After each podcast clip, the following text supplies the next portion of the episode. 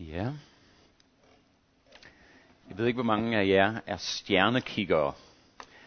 Jeg ønsker at gå ud med mit lille barnbarn, som har boet hjemme hos os i nogle måneder, og så kigge op i stjernehimlen. Og specielt i år har Mars været meget tydelig.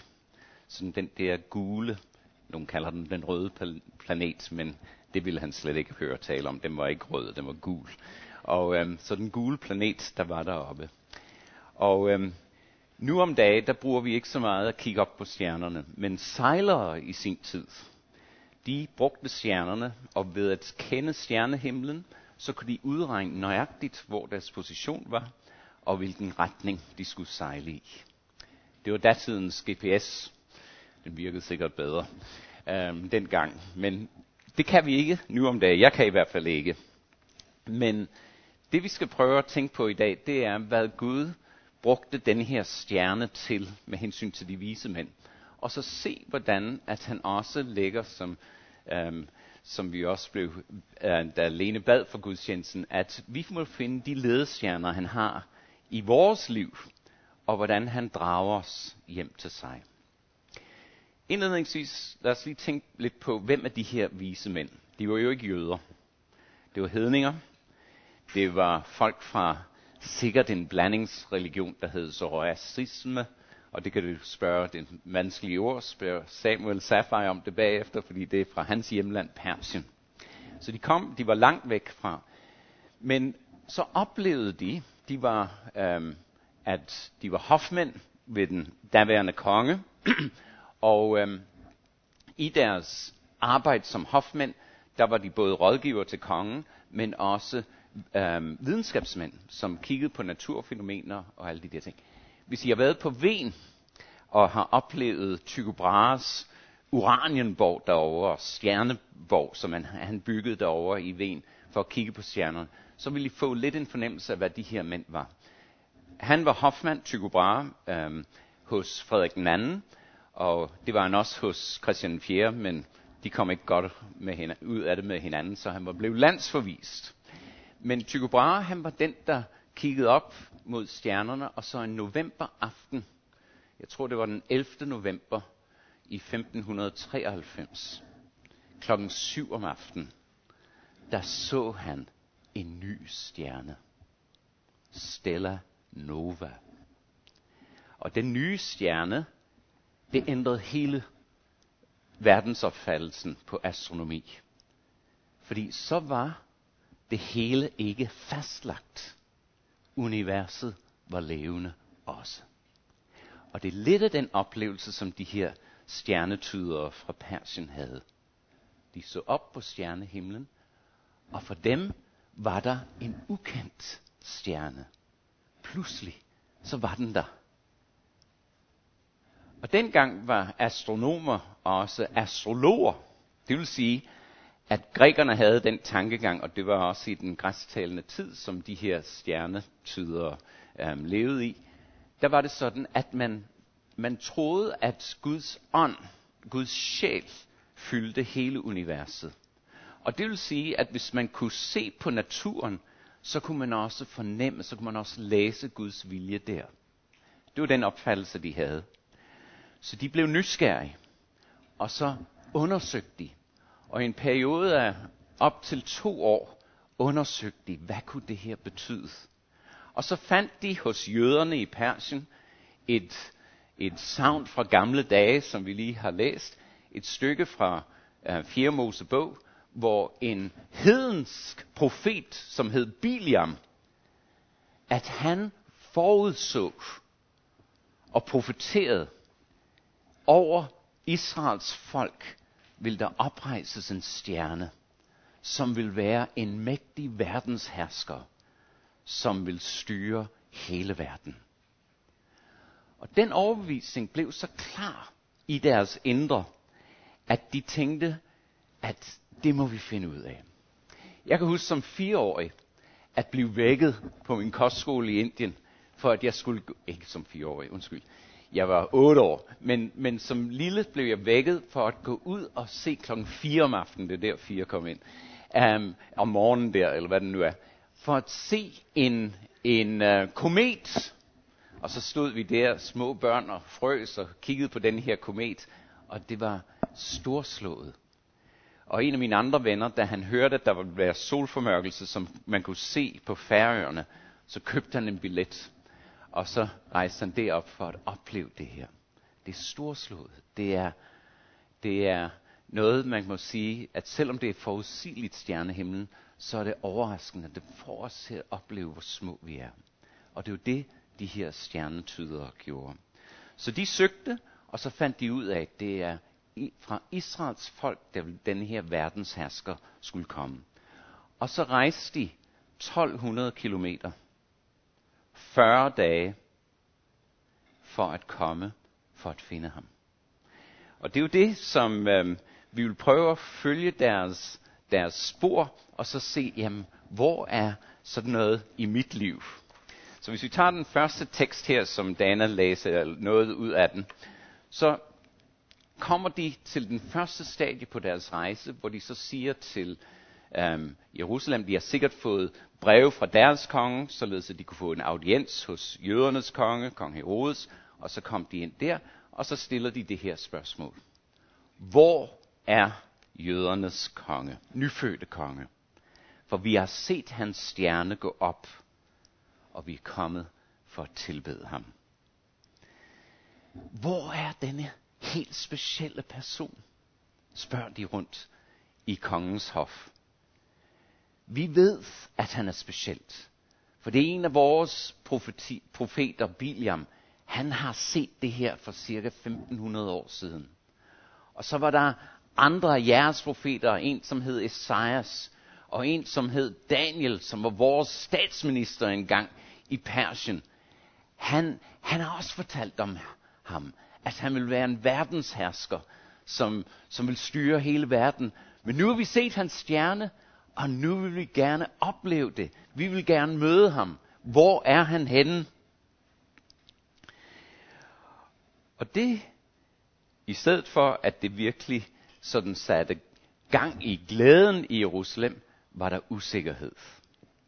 Men før vi kommer til den usikkerhed, så kan vi prøve at tænke på os selv. Om vi selv har fået ledestjerner i vores liv. Hvad er en ledestjerne? En ledestjerne, hvis vi skal bruge det i Bibels sammenhæng, så er det en, som vi har sunget om, som leder os til Jesus. Det er det, en ledestjerne er. Og bag det hele er der Gud. Gud, som drager mennesker til ham selv. Og det er det, de her mennesker oplevede. De havde ingen baggrund for at komme til Jesus. De var hedninger. De var i en blandingsreligion. Det var ikke lige den egnede type til at komme. Men det er Gud ligeglad med. Han elsker alle mennesker, og han ønsker at drage dem til sig selv. Og det er jo det, han var i gang med. I mit liv, de ledestjerner, der har været i mit liv, det har været mine venner, før jeg blev en kristen. Og jeg tror, selvom jeg var skeptiker, og stor skeptiker, så, så var det sådan, at de, de vækkede min nysgerrighed. Hvad er det, de egentlig tror på? Da jeg så endelig blev en kristen, så var der en, der rejste fra Australien til England for, op, for, op, eller for at finde mig, for at se, om jeg virkelig havde fundet Herren. men, men det var en af dem, som var til stor opmundring for mig, dengang jeg var på kostskole i Australien. En anden ting, som jeg har oplevet, som har været ledestjerner i mit liv, det er at opleve mirakler. Og det sker ved bønnesvar. Der var en gang, hvor jeg skulle forsøge at blive udtaget til rugbylandsholdet i Danmark, hvor jeg var kommet, eller havde influenza, og havde det rigtig, rigtig skidt. Men så havde jeg læst om, eller havde hørt om, at kristne, hvis de tog olie og satte det på sig, så kunne de blive helbredt. Så jeg tog motorolien fra min bil og satte det på mig. Og det skete. I hvert fald så meget, at jeg kunne komme til de der, uh, de der optagelsesprøver. Så små mirakler, men det betød rigtig meget for mig. Fordi jeg tænkte, wow, der er der noget mere i det her end ellers. Det kan du høre om bagefter. så det der, øh, det der er en anden ting, der, der hjalp mig også i mit liv, det var at læse bøger, og specielt en forfatter, som jeg vil sige hedder C.S. Lewis, han var en rigtig, rigtig stor hjælp til mig, fordi han kunne forklare filosofiske problemstillinger på en sådan måde, at jeg kunne opleve og tænke, wow, det her hænger sammen. Det er ikke bare ud af det blå, den her kristendom. Øh, og det på mit liv var ledestjerner. Og jeg er sikker på, for du, der sidder her, eller dig derhjemme, at der har været nogen i dit liv, som også har været med til at vække dig til at komme og søge mod Jesus. Gør det. Det var det, vismændene gjorde. Og nogle af os øhm, her i kirken, vi skal i gang med en, en serie lige efter øhm, nytår, hvor, som hedder Opdag Tro, som tager nogle af de her problemstillinger op for os øhm, rationelle, moderne mennesker, om hvorhovedet kan vi tænke på, at sådan en bog som den her, som er over 2000 år gammel, hvordan kan vi sætte vores tillid til det? Men hvis vi er åbne, og hvis vi lader Guds lys bore ind i vores liv, så kan det være, at det er første stadie til at drage os til Jesus. Men deres, deres øh, interesse for, for at møde den her konge, vismændenes interesse, det faldt ikke i god jord i Jerusalem. Fordi ham, der sad på tronen, han hed Herodes, og han var en ond mand. Men han var alligevel nysgerrig, fordi han følte sin trone vakle. Og derfor så skete der det her. Og Herodes samlede alle ypperste præsterne og folkets skriftkloge og spurgte dem, hvor Kristus skulle fødes. Og de bladede i Bibelen, og så kunne de slå op i Mikas bog, hvor der står, de svarede ham, i Bethlehem, i Judæa. For således er der skrevet ved profeten, du Bethlehem i Judas land, du er på ingen måde den mindste blandt Judas fyrster. Fra dig skal der udgå en hersker, som skal vogte mit folk Israel. I sin frygt søgte Herodes at finde sandheden. Han oplevede, at Gud lagde en ledestjerne ned i hans hænder. Men han afviste den. Fordi han var mere interesseret i sin kongetrone. Han var mere interesseret i et liv, hvor han levede i tilfredsstillelse, end at finde Guds konge. Han var en ond mand. Han dræbte sin yndlingskone Mariamne. Han dræbte to af sine sønner som rivaler for hans trone. Og på hans dødsleje, på hans dødsleje, der henrettede han 100 af sine hofmænd, fordi de skulle ikke overleve, hvis han ikke overlevede. Han var en ond mand, men han, han ville finde den her konge ud af onde motiver. Og han kunne fortælle så vismændene, at det ville være i Bethlehem. Og at det er så stort, fordi den profeti blev sagt af en profet, som hed Mikas, 750 år før Jesus kom. Bibelen, det gamle testamente, er fyldt med profetier om Jesus. Der er cirka 300 plus profetier om Jesus i det gamle testamente, som både beskriver, hvem han er, men også udtrykker, hvad han vil gøre, og fortæller om begivenheder omkring ham. Jesus, som var et barn i sin mors indre, kunne jo ikke styre det, hvis han var bare et menneske, at han skulle fødes i Bethlehem. Men det kunne en kejser, der sad i Rom og udskrev noget, der skulle betale skatter til ham selv, forårsag, at den lille familie flyttede fra Nazareth til Bethlehem, hvor Jesus så blev født. Herodes, han var jødernes konge, men ikke den ægte konge, fordi han var ikke fra Davids slægt. Jesus blev ikke født som en prins, heller ikke som en kronprins. Han blev født konge, fordi han er Guds konge. Hvad så med os, når vi tænker på at, øhm, at finde frem til, til den her konge? Vi har vores ledestjerner. Jeg har oplevet i mit lille liv, og det er jeg sikker på, mange af jer har også oplevet, mirakler ske i jeres liv. Men de mirakler og de fornemmelser, jeg har, indre fornemmelser, de skal bekræftes. Og det er det, der skete for vismændene. Deres oplevelse at se på det her naturfænomen, pludselig uventet, mærkelige naturfænomen, som blandede sig med det faste stjernebillede, der var, og som slet ikke hang sammen med det. Det var første del af deres rejse. Næste del blev, at Gud bekræftede, at det var det, som de havde set. At det var hans ledestjerne for dem. Og derfor er Guds ord så utrolig vigtigt. Og Guds ord er vigtigere end mine mirakuløse oplevelser. De er vigtigere end at lytte til meget karismatiske, dygtige forkyndere.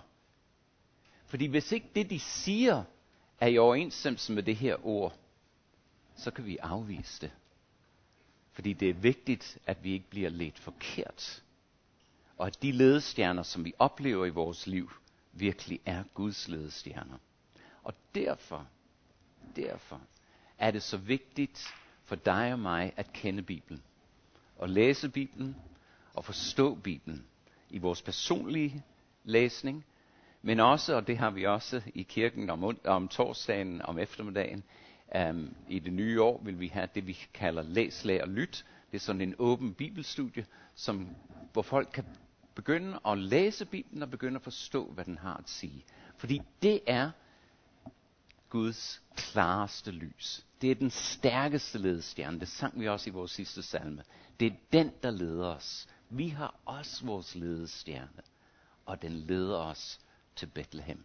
Og det gjorde de også for disse. Men det vigtigste af alt det her, med at læse Bibelen selv og komme med i en bibelkreds, eller lytte til god forkyndelse, det vigtigste er ikke det. Det vigtigste er, at det du lærer så fra den her bog, at du sætter det i praksis. Jesus siger det så tydeligt. Hvis I bliver i mit ord, er I sandelig mine disciple. Og I skal lære sandheden at kende, og sandheden skal gøre jer fri. Og det er derfor, Gud har givet os Bibelen. Og det er den klareste ledestjerne. De her vismænd, de havde nu set stjernen. De havde fået det bekræftet fra Bibelens ord, at de var på rette vej, men at de skulle 12 kilometer længere sydpå. Til hvad der var dengang en ubetydelig landsby i udkants Judæa. Ingen engang vandkants Judæa. Udkants Judæa. En ubetydelig landsby i et ubetydeligt sted.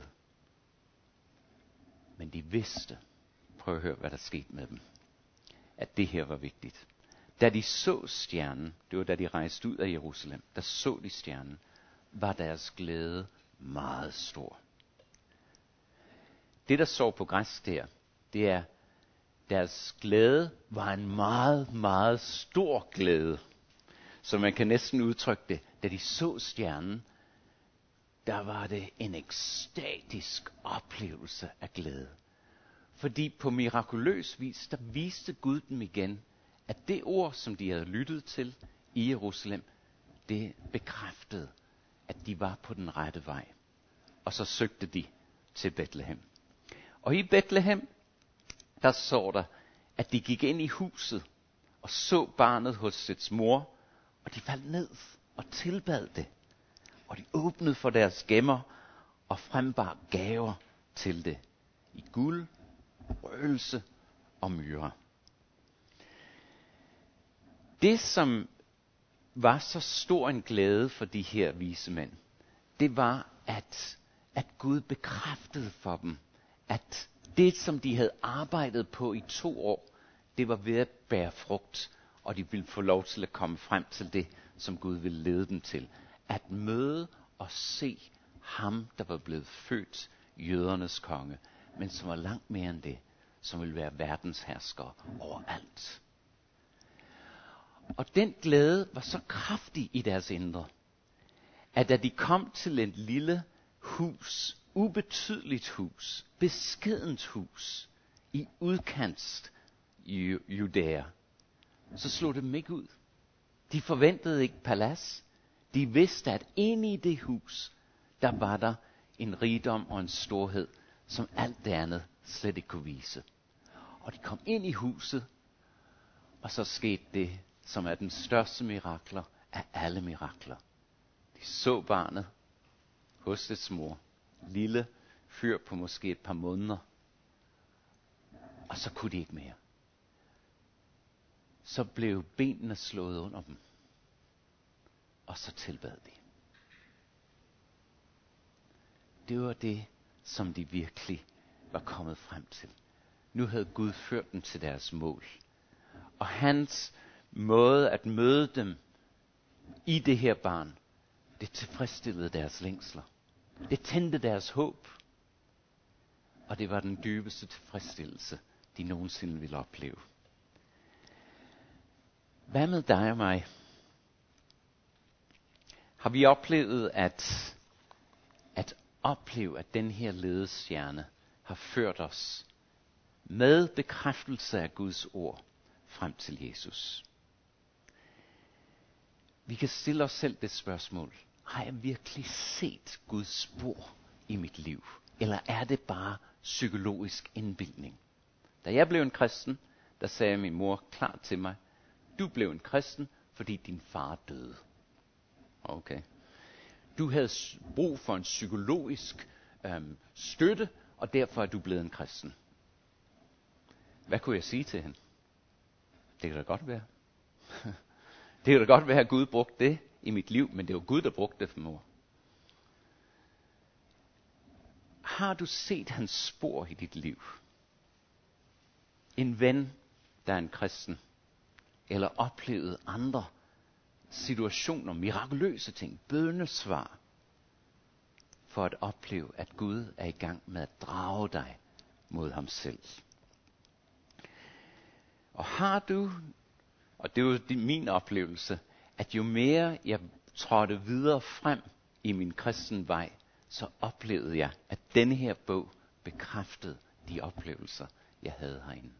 Og derfor kunne jeg hvile i, at det var ikke bare en psykologisk indbildning.